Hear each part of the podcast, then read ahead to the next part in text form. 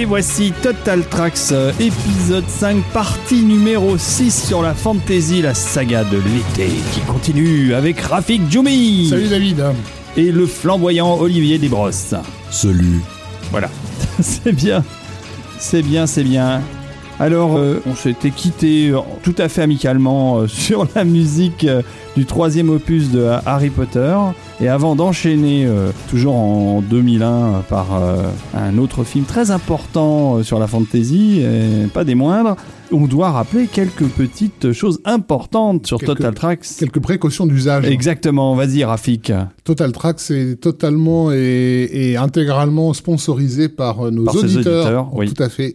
Euh, sur un Tipeee dont l'adresse euh, est donnée régulièrement par David. Hein, Bah oui, est- c'est Tipeee euh, slash Total Tracks, un truc dans le genre. Enfin, vous allez vous tapez sur votre moteur de recherche Tipeee T I P E E et Total Tracks à côté, vous allez tomber sur nous. Et là, vous avez un bouton en disant tiens, je vais leur donner 1 euro, 2 euros, 5 euros, 20 euros tous les mois parce que je les aime et parce que je tiens à ce qu'ils continuent le plus longtemps possible à nous faire de si formidables émissions. Et les plus gros contributeurs ont droit euh, à des cadeaux Bah oui. très cool. euh, Ouais, ouais. Et des, et des images euh, assez évocatrices de Rafik euh, dans son bar. Voilà. Et bientôt d'Olivier aussi. Mais ça, euh, il faut qu'on il faut qu'on négocie.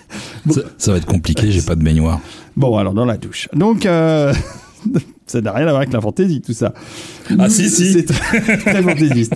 Voilà, donc Tipeee, ça nous aide à continuer et à développer euh, ce podcast. Donc, euh, c'est gentil si vous pouvez nous donner quelques sous. Et on va continuer plutôt par les adresses auxquelles vous pouvez nous retrouver sur Facebook, sur Twitter, euh, sur Apple Podcast. Euh, vous tapez toujours Total Tracks le podcast, évidemment sur SoundCloud. Je tiens d'ailleurs à signaler que sur SoundCloud, c'est- c'est l'en- l'endroit où vous aurez la meilleure qualité sonore pour écouter Total Tracks, puisque je, je mets en ligne la source Wave de l'export euh, de mon mixage et de mon montage de, de- de l'épisode. Et donc, euh, il n'y a pas de compression du tout euh, à l'exportation, même si certains morceaux sont d'origine euh, MP3ienne, que je sais pas comment dire, et souvent de bonne qualité, mais euh, à force de encoder et de réencoder, on finit par dégrader quand même la qualité du son. Et là, sur SoundCloud, c'est la meilleure qualité possible pour ce podcast. Donc voilà, euh, vous nous cherchez toujours Total Tracks, euh, le podcast, et vous allez nous trouver sur ces différents supports. Et sur, euh, donc sur Twitter, on est trackstotal. Et sur Gmail, si vous voulez nous écrire, c'est trackstotal at gmail.com. Voilà, j'ai à peu près tout dit. Et on va pouvoir continuer cette formidable Cette formidable aventure. saga de ouais. fantasy par ce que l'on pourrait résumer par le film de fantasy par excellence, Oui, euh, très longtemps attendu, oui. euh, attendu avant même que, que le projet ne naisse en réalité. dans le domaine de l'informatique ou, de, ou des, des smartphones, on dirait que c'est l'app killer qui, Voilà. qui, qui a, qui a vendu la fantasy au cinéma. Le Game Changer, donc, qui débute par euh, Iamar Prestar N, Anmathon Nenen, Anmathon Neche. Le Ah oui. monde a changé, je le vois dans l'eau, je le ressens dans la terre. Les premières paroles prononcées par le personnage de Galadriel sur un écran noir nous accueillent donc euh, au premier épisode du Seigneur des Anneaux, qui sort en décembre 2001, après un tournage épique de 247 jours, je crois, Wow. où les trois films avaient été tournés back-to-back. Un tournage épique, mais qui a été longtemps euh, un secret de Polichinelle, puisque la presse internationale euh, n'en avait guère vraiment à foutre. Euh, C'était vraiment un truc en, en- en sous-main. euh, Et puis produit- ça se passait loin. C'était, c'était filmé dans ce, ce, ce trou perdu de la Nouvelle-Zélande là qui n'intéresse personne. C'était un projet du, bah, du studio New Line qui était une mini major qui faisait pas la, la, la, la- déjà la une. Il y avait aucune euh, grande star au, au casting. Euh, C'était tourné par un réalisateur qui était surtout connu pour ses films d'horreur, Peter Jackson en l'occurrence. Même s'il avait fait un film qui avait été nominé aux Oscars, qui était euh, Créature céleste, il restait un, un nom parfaitement inconnu du, du grand public et d'une partie des, une grande partie des médias. Donc voilà, un projet qui a été complètement repéré euh, par les geeks. À- totalement, à, voilà. À qui il s'adressait totalement déjà déjà rendu impérator par euh, tu peux le dire par euh, par euh, les geeks et c'est bien eux qui ont tout de suite percuté dès euh, 98 c'est-à-dire dès l'annonce euh, officielle de- du lancement du projet Euh, sauf que ces geeks n'étaient présents que sur internet donc on a vécu trois ans intéressants où il y avait vraiment deux mondes qui se côtoyaient pas euh, qui était le monde de l'internet où Lord of the Rings était l'événement absolu et total et la presse, euh, pour qui euh, le Mexicain, avec euh, Brad Pitt et Julia Roberts, c'était le film le plus attendu de, tout- de tous les temps. Mais le Seigneur des Anneaux, je- oui, je vois Olivier qui rigole parce que il y a une neurone qui vient de s'activer pour lui rappeler que ce film a existé. mais c'était le grand événement de cette époque. Donc évidemment, bah, moi en tant que geek, j'étais j'étais sur le net tous les soirs à, à- à guetter le moindre bout d'infos. Je me souviens que la première photo volée euh, du projet, c'était une photo de mouton. Mhm. Et avec comme légende, voici le mouton le plus chanceux sur Terre parce qu'il parce qu'il tourne dans le Seigneur des Anneaux. C'était voilà, le premier volé, le cliché euh, volé par les nerds qui, qui alimentaient la toile de toutes les rumeurs et tout sur le tournage. Mais ensuite, euh, Peter Jackson a très très bien géré sa communication euh, au travers du net. hein. Ça a été un des premiers Il d'ailleurs. a, il a en fait, euh, lorsque NT Cool News, qui à l'époque était une Ah, plateforme la voilà, référence. sur laquelle tous les geeks passaient régulièrement, qui donnait justement bah, des news euh, fraîches et volées euh, de, des projets qu'on attendait, ils ont fait évidemment une news sur le Lord of the Rings. Il y a eu beaucoup de critiques dans les commentaires parce que déjà les gens se disaient ça va être de la merde, ça va être caca, ça va être ceci, ça va être cela, euh, parce que là on parle quand même de l'adaptation d'un roman qui a été absolument fantasmé pendant pendant déjà 40 ans presque, euh, qui a, comme on l'a dit dans les épisodes précédents, donné lieu à toute une euh, un prolongement culturel dans le milieu de la, du rock. euh, à travers, j'avais cité Led Zeppelin, mais j'aurais pu citer Genesis, etc. On en a eu plein dans les années 70 qui sont vraiment basés sur l'univers de Tolkien, qui a quasiment généré à lui tout seul ce, ce jeu phénoménal qui a été Donjons et Dragons, qui était à à 70% basé sur le concept de la Terre du Milieu. Avec une adaptation, une première adaptation des années 70, pas réussie, mais, mais qui existe. Voilà. Mais il y avait cette, au fond cette idée que c'était impossible à faire. Et, et qu'un inconnu néo-zélandais se permette de se lancer dans cette aventure-là, il y avait forcément beaucoup de, de méfiance De et, et de défiance et de suspicion. Et donc ce qui s'était passé à l'époque, c'est que Jackson s'est pointé dans les commentaires pour dire ce qu'il était en train de préparer. Et, ce qui en fait rétrospectivement la première interview euh, de Peter Jackson sur Le Seigneur des Anneaux. Et en fait, tout ce qu'il a dit était, a été vérifié. Euh, mais il a donné ses sources d'inspiration, il a expliqué que les combats seraient basés en gros sur la mise en scène de Mel Gibson pour Braveheart, euh, etc. Enfin, il donnait vraiment des, des tas d'éléments de première main. Et je trouvais ça génial, enfin génial et stupéfiant à l'époque qu'aucun magazine ne s'empare de, de tel scoop. Quoi. On avait le réalisateur qui était en train de nous raconter au jour le jour comment son film se, se- Je vous raconterai une anecdote personnelle là-dessus aussi, euh, mais parce que, mais on va, on va écouter un premier morceau, puisqu'on va, comme pour Harry Potter, on avait écouté euh, les trois euh, premiers opus composés par Williams. Bon bah là, il y a trois films, donc Voilà. on va, on va qui écouter qui est trois extraits. Accessoirement, le premier morceau qui a jamais été entendu concernant le film, puisque donc à Cannes en mai euh, 2001 ont été présentées 26 minutes du, du film qui, qui mêlait des scènes de- des trois films. Et sur le premier, on avait un gros chapitre qui était donc la, la découverte de la Moria et l'attaque euh, du Balrog euh, sur le pont de, de Khazad-dûm. Et donc bah, pour l'avoir découvert euh, à cette époque-là, pour avoir, c'était les premières images que j'ai vues hein, avec les journalistes. La première musique que j'ai entendue du Seigneur des Anneaux, parce qu'évidemment, ça faisait un moment qu'on se demandait à quoi ça allait ressembler.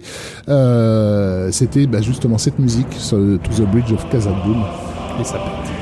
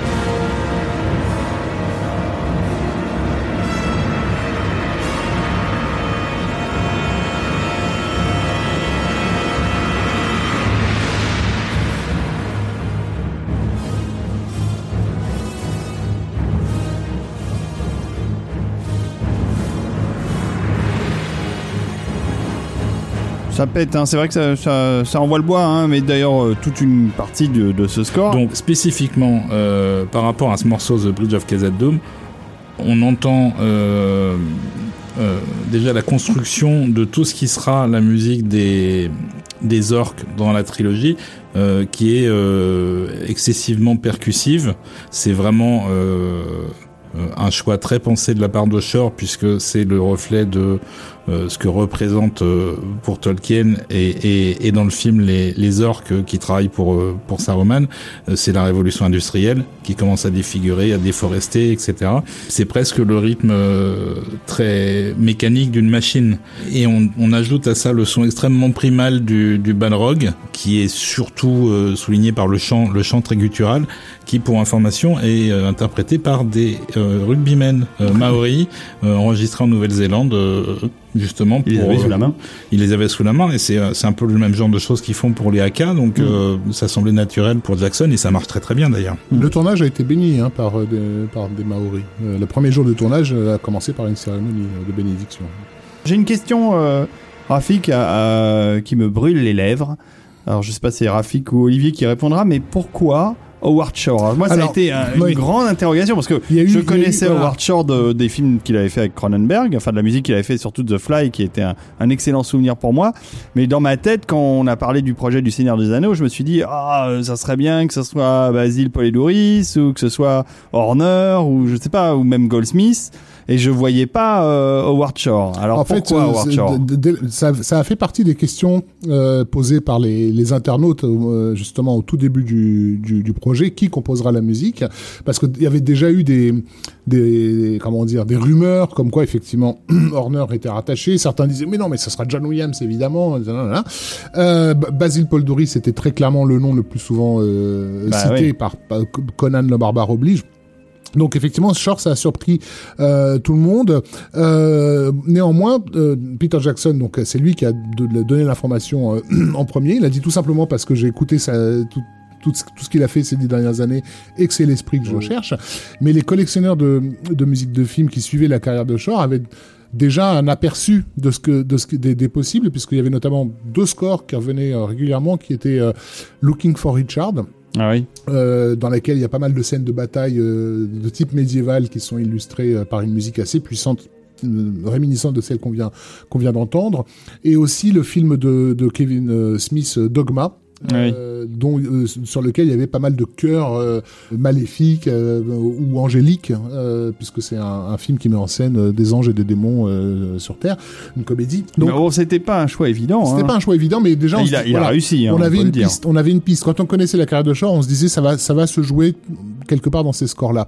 Mais d'après Olivier, il y a encore autre chose. Oui, il faut, il faut se souvenir quand même que quand le nom de Shore a été annoncé, ça a été l'apocalypse chez les amateurs de musique de film, euh, avec des commentaires euh, jusqu'à l'insulte euh, en disant c'est pas possible, ça va être une catastrophe, il est pas capable. Enfin, il y a eu beaucoup de gens qui étaient qui étaient très prompts à, à, à condamner avant d'avoir entendu la moindre note de ce que Shore était capable de faire. Et, et lui, s'est pas du tout posé la question. Il s'est juste dit bon ben voilà. J'ai un, un, planning chargé pour les 4 ans à venir. Ouais. Et encore, il savait pas qu'il allait revenir après pour le, bah pour oui. le Hobbit, mais, euh, mais ça représentait 4 ans de travail. Pendant ces 4 ans, il a bossé uniquement sur Le Seigneur des Anneaux et deux films, je crois, pour Cronenberg, deux petits films. Euh, je crois qu'il y, avait, y avait Spider et je sais plus quel Il y avait une histoire autour des theme tracks également, non? Et il y avait une histoire autour des theme tracks, c'est-à-dire que euh, Philippa Boyens, euh, qui est la scénariste et qui est une des forces créatrices derrière le derrière le film, derrière le succès des films, avait utilisé en musique temporaire tout ce que Shore avait pu faire. Il y avait La Mouche, il y avait Crash, il y avait euh, évidemment les deux donc, que tu as cités, Looking for Richard et, euh, Seven, le et Dogma, Seven, Le Silence des Agneaux, etc.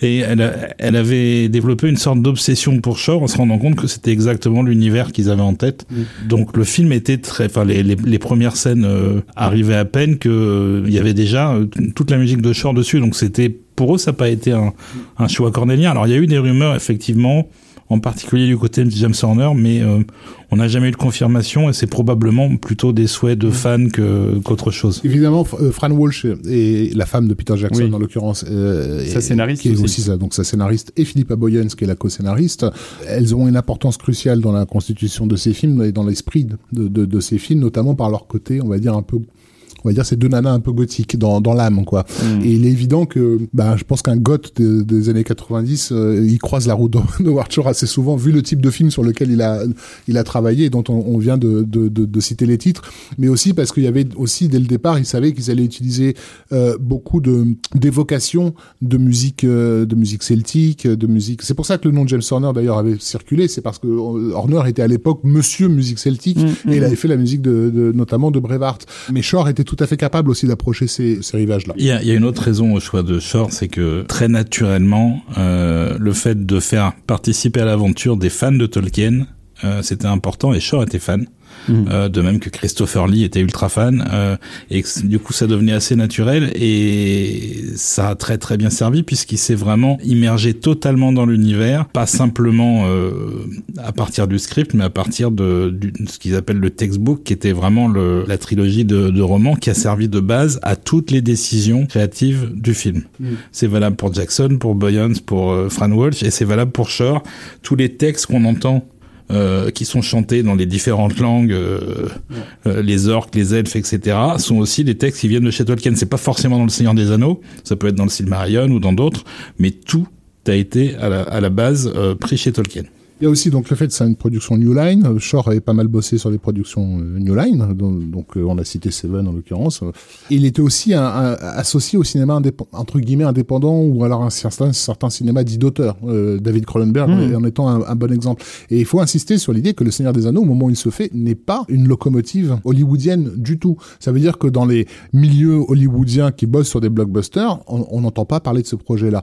Avec euh, Olivier, on était à un concert de Michael Cameron qui a été donné euh, à Luneville à l'époque, et ça faisait partie des questions qu'on lui a posées. On lui a dit est-ce que vous, vous avez été approché pour le Seigneur des Anneaux? Et il nous regarde en disant comment ça, Seigneur des Anneaux, ils font un film On lui dit oui, Peter Jackson est en train d'en faire, d'en faire un film en Nouvelle-Zélande.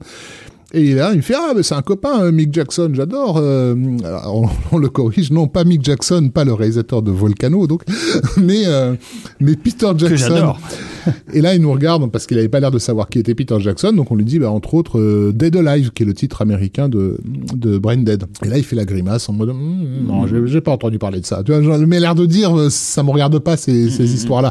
C'était vraiment un projet sous le radar, quoi. Alors, ce qui est marrant, c'est que moi, je m'en souviens parce que à l'époque, j'ai eu la chance de rencontrer Jackson en 99 à- au BIF. Il était euh, au BIF, qui est euh, le Bruxelles euh, Fantastic, Fantastic Film Film Festival, Festival. hein. Et donc, euh, j'ai fait une interview de Peter Jackson sur laquelle la cassette n'a pas enregistré du tout. Bon, ça, c'est une, anecdote. Et je me souviens très bien que la, la, l'attaché de presse de chez New Line qui nous a reçus, euh, on était la dernière interview, euh, à l'époque c'était SF Mag avec Alain Lévent, on était la dernière interview à pouvoir euh, euh, parler avec Peter Jackson. Et elle nous dit, alors vous pouvez lui parler de tous ses films, sauf du Seigneur des Anneaux. Évidemment, on n'avait pas le droit d'en parler. Alors on commence à poser des questions sur euh, euh, sur euh. Meet the Feebles, euh, sur euh, tous ces films. Et systématiquement, à chaque réponse, Jackson disait Ah oui, euh, Branded, oui, c'est bien. Oui, bah, c'est comme dans Le Seigneur des Anneaux où je suis en train de faire. euh. Et il ne pouvait pas parler d'autre chose. On lui posait pas de questions dessus. hein, Mais à chaque fois qu'on le relançait sur, euh, sur un autre film, il revenait systématiquement au bout de deux phrases au Seigneur des Anneaux. Avec, euh, je me souviens de son regard complètement barré. Il était totalement dans le projet. Et Fran Walsh l'avait rejoint pendant l'interview. On avait passé une heure ensemble. C'était vraiment un, grand bonheur. Et on- ça se voit à l'écran, ça se voit sur le film que ce projet qu'il a, qu'il a tellement voulu, qu'il a tellement porté, euh, je pense que peu de réalisateurs ont été aussi impliqués que Peter Jackson. Et quand j'ai vu, comme vous, euh, le nom de Ward sortir pour la musique, j'étais un peu déçu parce que j'espérais que ça serait un de mes chouchous personnels qui la ferait. Mais euh, j'avais confiance parce que, ayant rencontré Jackson, je pense qu'il savait exactement ce qu'il allait pouvoir obtenir de Shore et il a obtenu une musique merveilleuse, extraordinaire, alors qui n'est pas aimée de tout le monde. Moi, je connais des fans de Tolkien qui ne supportent pas la musique de Shore et alors c'est tant pis pour eux parce qu'ils peuvent pas voir le film parce qu'elle est de bout en bout. C'est aussi une des particularités du Seigneur des Anneaux, c'est que la musique, elle commence avec la première image, elle finit avec le, le dernier plan et quasiment tout le film est illustré par la musique de Shore, ce qui est rare hein, dans un film euh, quel qu'il soit. hein. Moi, je, je sais que en découvrant le, le score, j'avais un souci et pas des moindres avec le thème de la communauté lui-même en fait. Ah oui, celui qu'on vient d'entendre, Celui qu'on vient d'entendre à l'instant. euh, que je trouve inutilement héroïque en fait. Mais par contre, j'avais apprécié l'idée de, de, le construire un peu à la façon des sept mercenaires, c'est-à-dire de donner des évocations euh, de ce de ce thème et de ne l'entendre avec les trois quatre notes voilà, là, ta, ta, ta, voilà. et de ne l'entendre complètement qu'une fois que la communauté est effectivement Mm, euh, mm, créée euh, à la sortie de, de Rivendell, de, de Foncombe. Euh, et, et ce qui est marrant, c'est que ce, ce thème-là, et je pense pas que ce soit du tout conscient chez, chez, chez Shore, il y a tout un comment dire, il y a tout un, un héritage catholique dans le Seigneur des Anneaux, Code Tolkien étant lui-même d'une éducation catholique et non pas protestante. Je sais pas si c'est venu naturellement de jouer sur ces accords-là, mais le thème de la communauté, en fait, on l'entend dans euh, un score d'Alfred Newman Ah ouais. euh, qui s'appelle La plus grande histoire jamais contée, donc euh, sur la vie de sur la vie du Christ. Et donc il y a toute une séquence de, de, de voyages euh, avec des, des, des grands panoramas comme on en a dans le Seigneur des Anneaux sur ce sur cette mélodie-là. Tadadam, tadadam, tadadam. Alors je me dis peut-être que euh, Shore quand il était gamin une, a vu voilà a vu le une film. influence souterraine. Et voilà, et c'est- ça, ça s'est ressorti naturellement euh, dans le film. On va pas lui reprocher d'avoir euh, peut-être euh, ou peut-être pas une, une, une inspiration euh, d'Alfred Newman parce que pour la trilogie, il a quand même écrit 80 thèmes. C'est énorme. Euh, Je parle même pas des motifs secondaires, 80 thèmes associés à des lieux, à des personnages ou à des situations précises. Et il a fait, il a tissé une espèce de canevas gigantesque comme on a probablement jamais fait en musique de film. Mm, mm. Jamais à ce point-là, euh, puisqu'il y a 12 heures de musique, dont, fou. il a d'ailleurs ensuite euh, tiré une symphonie qui dure 1h45 et qui, avec laquelle il a beaucoup tourné dans le, dans le monde, parce que le- la musique se prête très bien à ce genre d'exercice. C'est-à-dire qu'on a même des motifs et des thèmes pour des personnages qui sont évoqués mais qui ne sont pas dans le récit. Hein. C'est-à-dire des, des, des personnages d'avant, de, de mythologiques, qui sont que les personnages peuvent, euh, certains personnages évoquent des, des légendes et en fait on a de la musique correspondant à ces légendes. Sans parler de tout le travail euh, qu'il a fait justement avec Philippa Boyens et Fran Walsh autour des chansons, des chansons en elfique, en un, enfin un- voilà un, vrai boulot de, nerd. Oui, puis tout, tout a été pesé, discuté, rediscuté. euh, ils étaient en, en, en contact constant euh, pendant toute la production du film, ce qui est aussi très rare. Euh, en général, le compositeur arrive, le film est déjà euh, tourné en cours de montage. Là, non, il était là quasiment au début et, euh, et il est parti que quand ils ont eu terminé, quoi. Donc, euh, Au point où Lyon consacrait un des disques bonus lorsque les coffrets DVD sont sortis. Euh, je sais plus si c'est pour le deuxième ou le troisième c'est volet. pour le deuxième, Voilà. je crois. Mais on avait un, un documentaire complet uniquement sur Howard Shore. Oui. Ce qui est rare, trop rare euh, d'avoir des suppléments pareils parce que ça permet de bien découvrir ce que c'est qu'une composition de musique de film. Bon, celle-là étant tellement particulière parce que tellement riche. Et d'ailleurs, on va s'écouter un morceau du deuxième, alors qui personnellement est mon préféré. Je ne sais pas pourquoi, parce que les trois films ont tellement de qualité, mais j'adore euh, les thèmes de, de ce film et les visions de ce film. On va écouter un morceau qui s'appelle The Last March of the End. Enfin, on l'a appelé comme ça parce que c'est un peu compliqué dans les différents disques qui sont sortis. les titres changent. oui, les mais titres changent. Ça correspond à la séquence où effectivement les, les deux hobbits amènent euh, Silverbarb euh, au bord de d'Isengard et en fait ils, l'ont man- ils le manipulent parce qu'ils savent Ça va le mettre en colère. Voilà, et ils voient, ils voient que la, la forêt a été détruite, et là, euh, tous les Ents se, se mettent en marche pour aller euh, attaquer la tour de Saruman. Et hum, l'utilisation de la voix euh, d'enfant euh, dans, dans ces séquences-là, dans la saga, la voix d'enfant est associée, régulièrement associée à la nature, en fait, et à la reprise de pouvoir de la nature.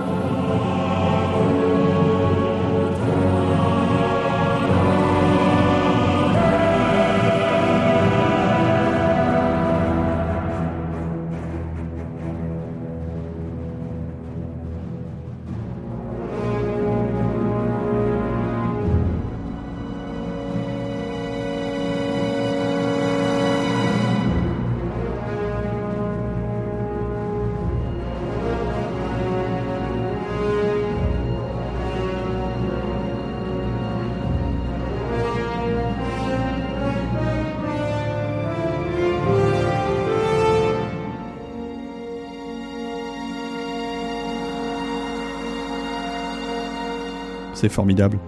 Shore avait absolument tout pensé à l'avance. Euh, c'est l'avantage d'avoir travaillé autant en amont et de travailler en, en, étroite collaboration avec les, les créateurs de, des films. Donc tout était absolument déjà planifié, prévu. Pour prendre un exemple, euh, on ne voit Minas Tirith que dans le troisième film. Oui. Euh, dans le premier film, euh, à peu près à la moitié, au moment du conseil euh, à Rivendell, il y a un moment, je crois que c'est Boromir qui évoque l'existence de Minas Tirith, et là on entend le thème qui deviendra euh, le thème, le de, thème, Minas le thème de Minas Tirith, qui sera associé à ce moment-là à l'arrivée de Gandalf, euh, qui est magnifique, à cheval, qui est magnifique, et qu'on entend aussi dans les deux tours, dans la version longue des deux tours, puisqu'il y avait une scène qui se passait à Osgiliath, pas loin de Minas Tirith. Euh, et donc là, on avait ce thème-là qui revenait de façon héroïque. Et à l'époque, effectivement, on s'était dit, on n'avait pas vu le, le, Retour du Roi, on s'était dit, ce thème, c'est celui qu'on va retrouver dans, dans le troisième. C'est ça. Alors que quand on entendait la première fois, on était incapable de s'imaginer que ça allait être euh, le thème épique qu'on connaît dans le troisième. Et il y a des centaines d'exemples comme ça où euh, le, le canevas est tellement riche, tellement dense, tellement euh, pointu en termes à la fois de composition, de, de placement à l'image, que euh, c'est vraiment quelque chose d'absolument inédit dans le genre, dans la musique de film, et ça devrait évidemment euh, nourrir euh, la façon de travailler de beaucoup d'autres cinéastes, euh, mais c'est pas du tout le cas malheureusement. Il faut faire venir le, comp le compositeur dès le début, euh, parce que ça peut donner des choses magnifiques comme ça. Bah, très peu de compositeurs ont eu la chance de travailler comme ça sur une, une, telle saga, parce que des sagas de ce niveau, à part les super productions Marvel maintenant, mais, mais qui n'ont pas de suivi. Euh... Si, par le passé, il y a eu, de, il y a eu, on a eu des Miklos Rosa. Euh, oui, euh, j'ai cité Alfred, passé, Alfred mais, Newman. Mais, mais, récemment, non. Voilà, Alfred Newman sur la plus grande histoire jamais comptée, ça a été un boulot de titan aussi, où il a été très très, comment dire, il a eu le temps de se préparer au sujet, etc. Alors c'était plus pour des pour des films religieux à l'époque et pas des des blockbusters euh, familiaux euh, d'été, c'est sûr.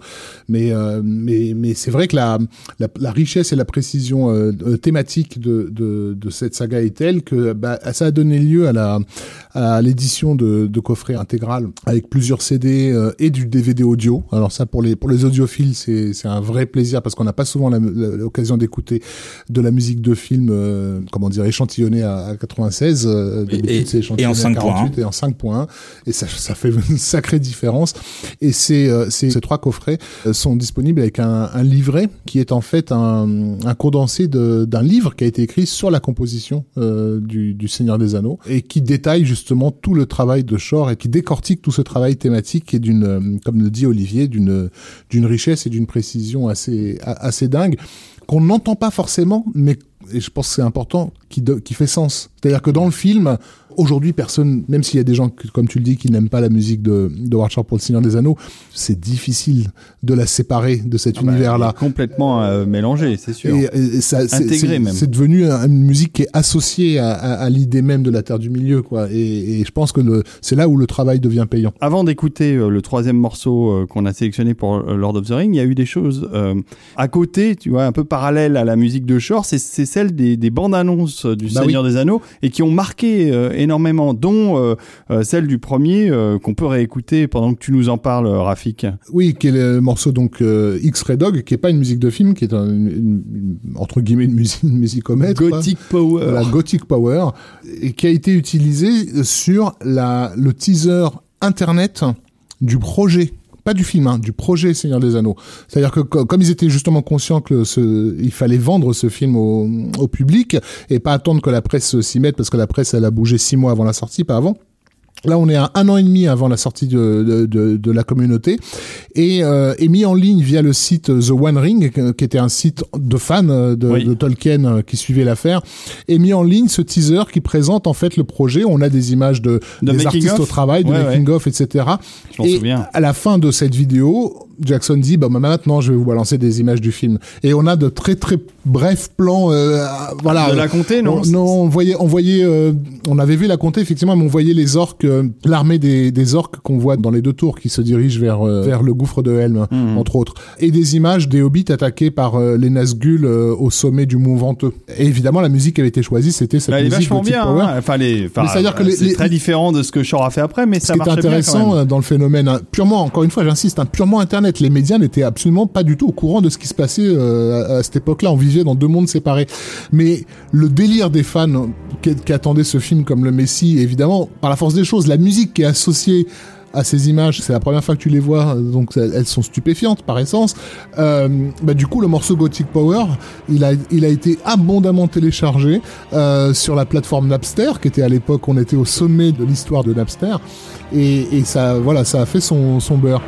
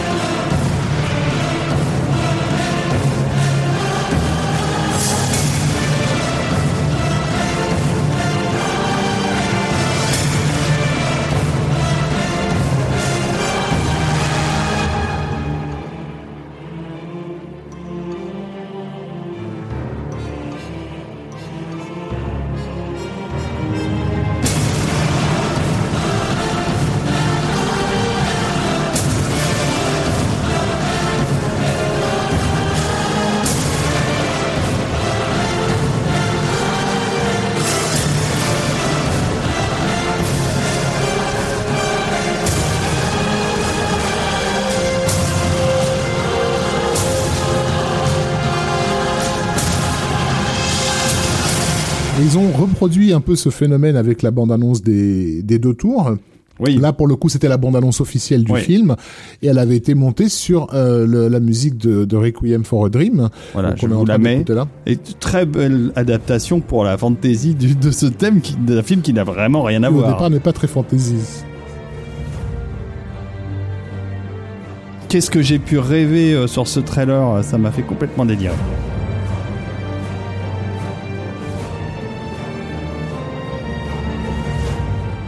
Ça ramène des souvenirs, ouais. Bah ouais, ouais. Et puis les images, là, il y avait des effets spéciaux. Il y là, avait là, des... là c'était une vraie bande-annonce, oui. Et c'était pour les deux tours. Et cette fois-ci, le public qui a regardé en boucle cette bande-annonce n'était plus un public exclusivement de d'accro euh, du Seigneur des Anneaux comme on pouvait en trouver en 99 euh, 2000 euh, sur Ce qui est étonnant, c'est que le premier film étant sorti, euh, il a choisi délibérément d'adapter de, de, ce morceau, de composer pour le trailer bah, plutôt que oui. d'utiliser la musique de, bah, je de pense Shore. Que la musique de Shore pour le, pour le film, elle correspond euh, aux scènes du film. Là, sur, sur, sur une bande-annonce, on a besoin de quelque chose d'un peu plus show-off en fait. Hein. Ouais. Euh, ah bah là, c'est très show-off. Voilà, ouais. et, et X-Ray Dog, ou j'ai plus le nom du groupe euh, du quintet là, qui fait euh, la musique de Requiem for a Dream, aidez-moi s'il vous plaît. C'est pas le Chronos, euh, Chronos, Chronos, Chronos Quartet, je crois. Ça, hein. voilà, je veux pas être méchant, mais c'est c'est plus du show-off, quoi. C'est mm, mm, des mélodies qu'on retient. Euh, on parlait de Randy Edelman dans, dans, dans, dans un épisode ouais, précédent. Ouais. C'est un peu de ça. Voilà, c'est un peu ce que j'appelle de la pop symphonique, en fait. Euh, C'est-à-dire, c'est à la classe euh, symphonique parce que c'est fait par des orchestres et tout ça, mais en même temps, c'est des mélodies pop très, très facilement euh, qu'on pourrait siffler. Mais ça marche voilà. bien. Ça marche, ça marche bien. bien. Sur une bande annonce, ça marche. C'est pas exactement ce qu'a fait Shore pour le coup. Non, euh... non, bien sûr. Alors, Shore, il sait faire hein, du show-off, hein, parce que là, justement, on arrive au troisième euh, film. Bah, et euh, y a, on a parlé de Minas Tirith et de l'arrivée euh, de Gandalf à Minas Tirith, dont la musique est assez euh, extraordinaire aussi. Ah, tu parles de la, pardon, l'arrivée dans le troisième, en, oui. Oui, oui, dans le Parce troisième film, l'arrivée en, en, ouais, Gandalf en se rend à Minas Tirith dans le, la communauté de l'anneau. C'est la, la, première fois qu'on voit visuellement la cité de Minas Tirith, c'est dans la communauté de l'anneau, lorsque Gandalf va consulter les archives et apprendre l'histoire de l'histoire de, de l'anneau. Mais on n'a pas le thème à ce moment-là. Comme Mm-hmm. mm -hmm. le faisait remarquer Olivier, le thème est évoqué à Rivendell. C'était oui. pas, une, pas une scène qui était que dans la version longue, ça C'est possible. Non, non, c'était en salle. Elle était ah bon en salle aussi. Oui, bah, je me souviens, encore une fois, pour avoir suivi le projet de très très près, je, ma première vision du film, je passais mon, je faisais des bonds sur mon siège pratiquement toutes les deux secondes. Donc, et évidemment, je me souviens très bien d'avoir sauté, euh, enfin, oh, Minas Tirith Pauvre graphique. Trop d'émotion, ça. Précision, en plus, c'était une projection vraiment, euh, ça, pour moi, c'est un, un, souvenir très cher, mais comme j'avais suivi le projet de très très près et que j'étais le seul journaliste francophone sur, sur l'affaire, j'avais été mis au courant d'une projection secrète qui allait avoir lieu, euh, qui se tenait en Suisse, euh, pour John O. Mmh. Et, euh, et donc j'ai été un- Formidable designer, Voilà, un des deux designers avec Alan Lee euh, du film, que qui est un type voilà, formidable. et je l'avais interviewé en 2000. Tellement euh, gentil. Je l'avais interviewé en 2000 euh, pour une preview sur le Seigneur des Anneaux, quoi. Et donc j'étais invité à cette projection où on n'était même pas une dizaine de personnes. Hein. Mm, mm, mm. Euh, donc t'imagines mon excitation, ça Alors, fait, bah trois, oui, ça fait oui. trois ans que j'attends ce, ce film. Euh, il est même pas censé être terminé hein, officiellement à l'époque. Effectivement, il l'était pas euh, puisqu'il n'y avait pas les sous-titres pour tout ce qui était euh, langage elfique. Et comme moi je le savais pas, je pensais que le film allait sortir comme ça. Et je me disais c'est génial, il y, a, il y a plein de scènes on comprend rien. le cinéphile fou. Et donc cette, cette, cette première projection, en ce qui me concerne, elle a été épique. J'étais fébrile. Enfin, Bah. J'étais, euh, c'était une, expéri- une expérience extracorporelle quasiment quoi. Donc voilà, quand on a vu un tout petit bout de Minas Tirith pendant trois secondes, j'ai fait un sur mon Mais alors, dans le, dans le, dans le retour du roi, on, on la voit bien, Minas Tirith. En, en bonus, ça t'a donné aussi des billes pour nous torturer pendant des mois. Ouais, oui. non, des semaines. C'était Ah pas oui. si. On n'avait pas vu le film. Ouais, Ouais, ouais. Mais moi, je connaissais Parafik, donc il m'a pas torturé à l'époque. Ah bah moi, moi oui pour le coup. Donc dans le 3, on voit très bien Minas Tirith. Il y a cette grande scène où arrive euh, euh, Gandalf et cette musique euh, très Très puissante, emphatique. très emphatique. Mais c'est pas la musique qu'on a choisie. Non, c'est la musique qu'on a choisie, c'est euh, ce qui s'appelle The Lightning of the Beacons, Que j'adore. qui est une scène euh, Improbable. où globalement en soi il ne se passe quasiment rien, c'est-à-dire qu'un des hobbits va au sommet de Minas Tirith a- allumer une euh, un, un brasero Bah oui. qui va être vu euh, à distance Et d'autres, et, dé- et déclenche l'allumage de toutes les tours entre euh, Minas Tirith et Jusqu'au Rohan. ouais. Oui. En fait, voilà, le truc c'est qu'effectivement, entre guillemets, il se passe rien, mais il y a eu une construction dramatique et thématique sur trois films. voilà, le truc, voilà, de cette séquence-là, c'est que c'est euh, pendant toute la saga, on se désespère de se dire quand est-ce que la- l'alliance va être faite, quand est-ce que, parce que euh, grosso modo, le Seigneur des Anneaux, ça raconte ça, ça raconte comment les peuples vont s'allier pour combattre euh, un mal euh, bien identifié. Et on est tous fébriles de savoir qu'à un moment donné, il faut que ça se passe, sinon tout est perdu, quoi. Et le- l'allumage de ces feux, c'est le moment où on sait que maintenant euh, on a une chance. Mais si, Et- si on montre la séquence à quelqu'un, juste qui a à quelqu'un qui a pas Ah, vu le ça film, veut- ça ça veut rien rien c'est dire. quoi ce truc Voilà, mais Ça- veut rien dire. Pour quelqu'un qui a suivi évidemment le, depuis le début, c'est un moment d'extase ouais, euh, ouais, ouais. pure. En termes de narration, ça n'a pratiquement aucun sens.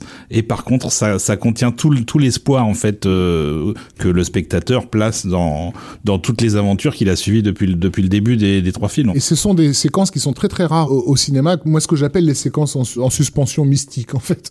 C'est un peu ce que faisaient euh, euh, Morricone et Sergio Leone sur Le Bon, la Brute et le Truand lorsqu'on a trois minutes de, de musique sur la séquence du cimetière, par exemple. C'est une scène que, voilà. Pourquoi elle a ce poids? Parce que elle répond à tout ce qui s'est passé, en fait, dans Moi, je dans- dans le film. répondrais, à- je, je donnerais une autre référence qui me, enfin, qui me touche aussi, c'est la- l'arrivée de James Kirk à l'Enterprise euh, dans le premier Star Trek où il y a combien 3 minutes 3 minutes 50 de musique de Goldsmith où juste la, la navette tourne C'est un peu autour de ça, oui. l'Enterprise et il ne se passe rien et on est en pleine jouissance geek c'est voilà donc, et là c'est pareil. Et pour un compositeur, c'est évidemment c'est c'est c'est idéal quoi parce que là tout d'un coup tout repose sur ses épaules. Euh, et, et, et Shore qui n'a pas n'a jamais été quelqu'un de de très exubérant dans dans ses mélodies, ses thématiques. C'est pas un quelqu'un même qui est, je dirais qui est doué pour les thèmes héroïques. Là, il sait que vraiment on l'a on l'attend au tournant et il delivers comme on Voilà. comme disent les Et Américains. c'est et c'est entre guillemets un nouveau thème qu'on n'avait jamais eu dans son intégralité. On avait eu des bribes par moment euh, sur certaines séquences, mais euh, on peut pas dire qu'on l'avait déjà entendu avant euh, parce que parce que c'est la création de quelque chose de nouveau, euh, une nouvelle force pour répondre à cette euh, cet empire du Moi, mal. je n'en peux plus faut qu'on écoute euh, Lightning the Beacons de Warshore dans le, le retour du roi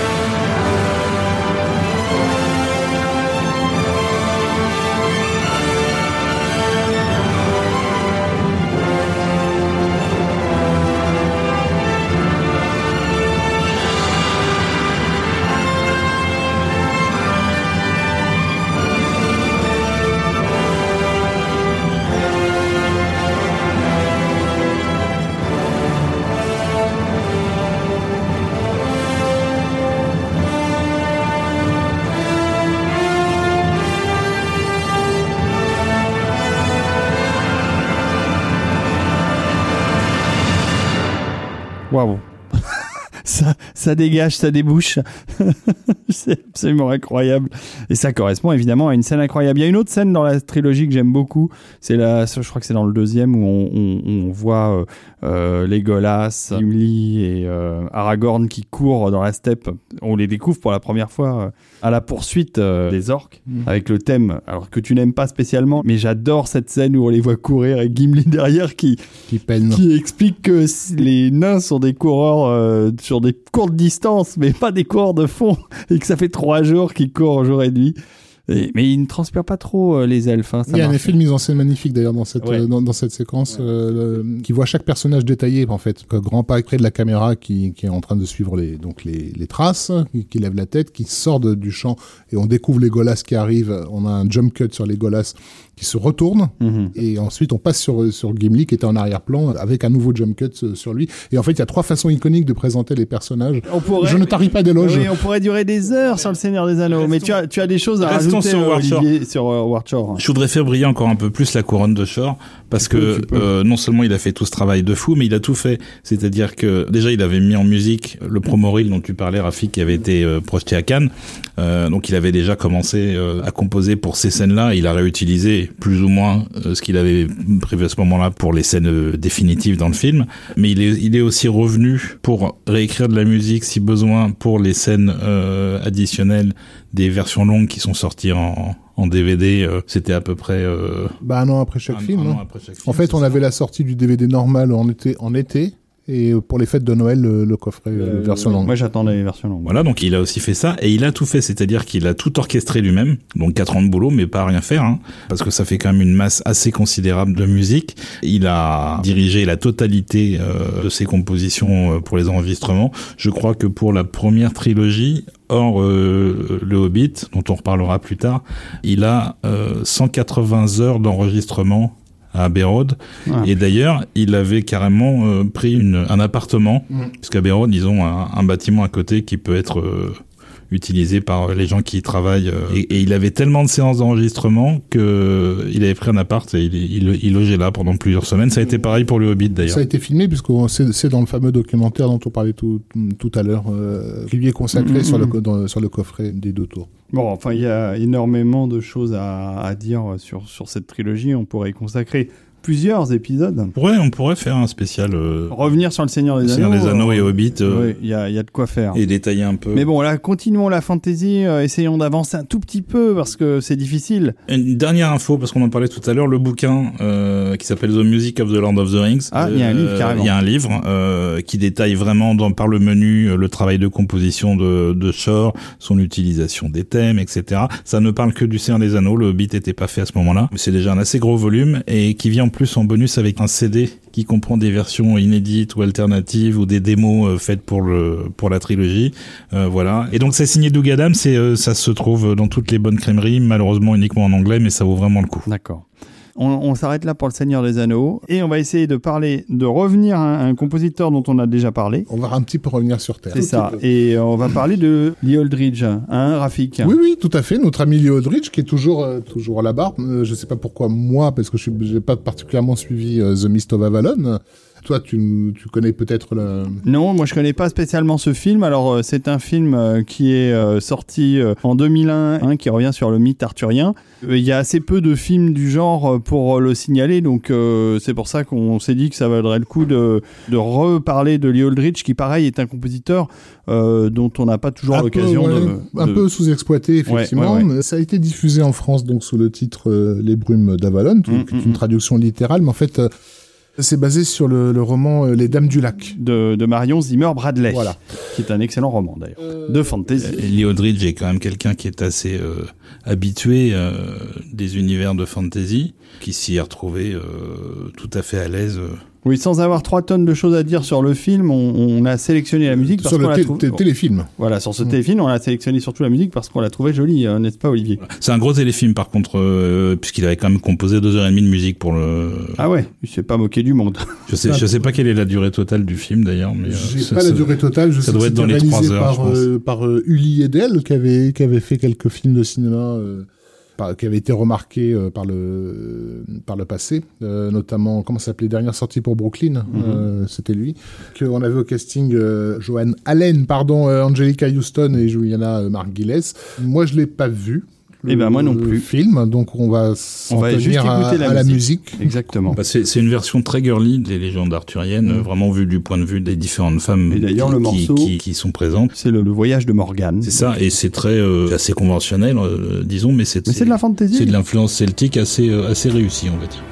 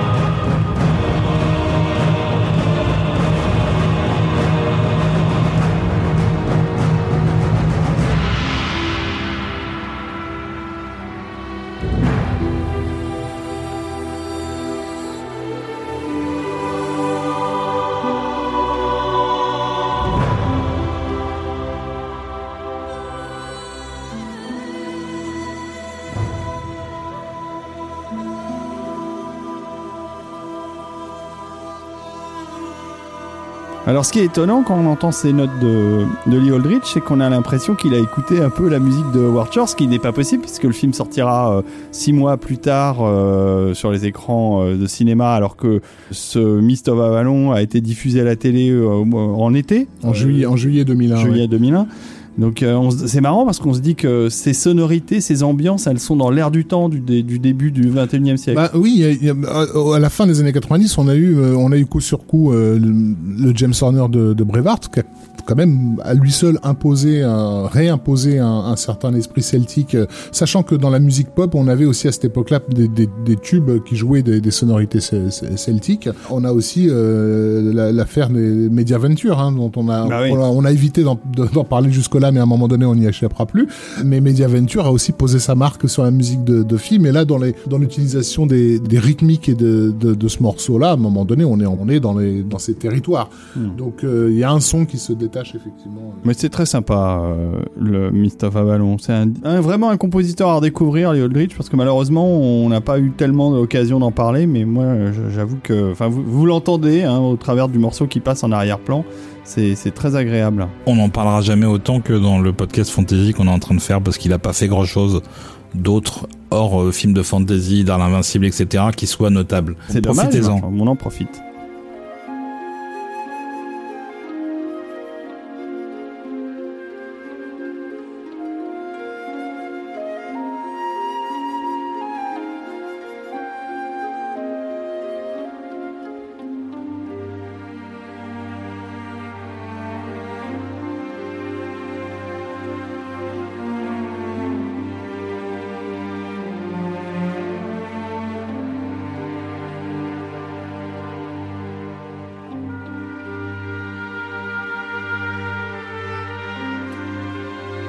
Bon, alors en tout cas, voilà, pour Mr. Malmalon, on va terminer euh, ce podcast euh, parce qu'on est euh, un peu pressé par le temps aujourd'hui.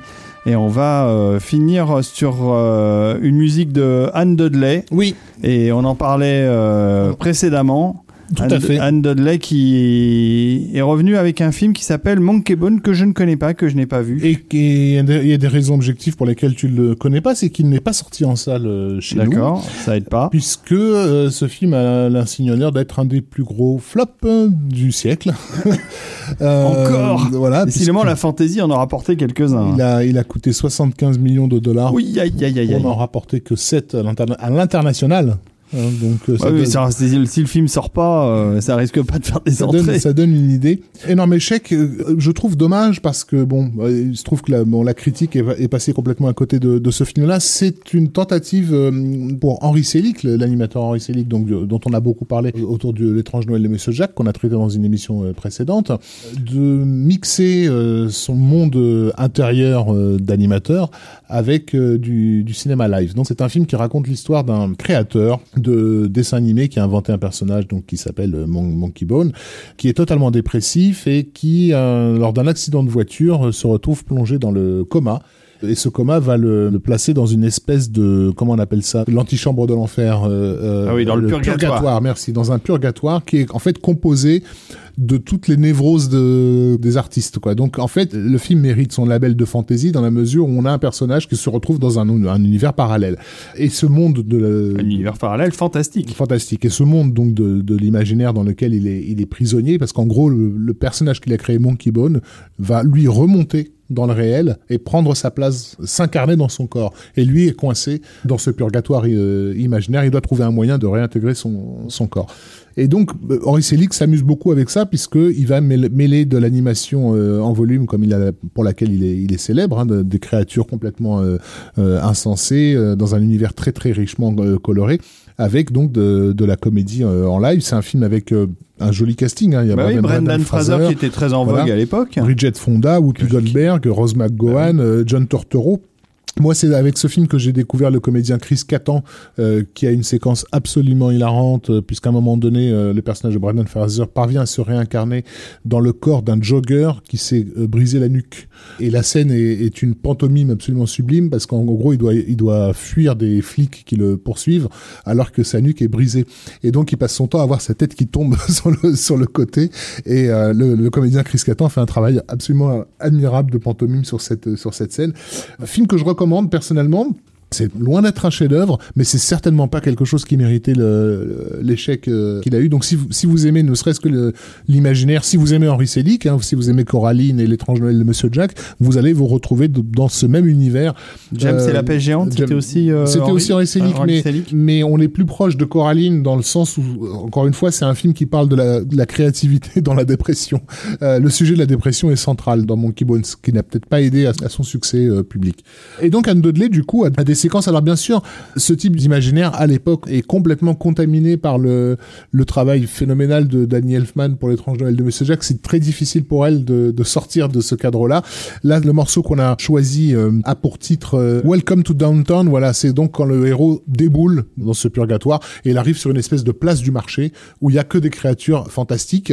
Un vendeur qui a une tête de vache euh, dessinée par Picasso, euh, ce genre de délire, voilà. Et donc il passe de choc visuel en, choc visuel.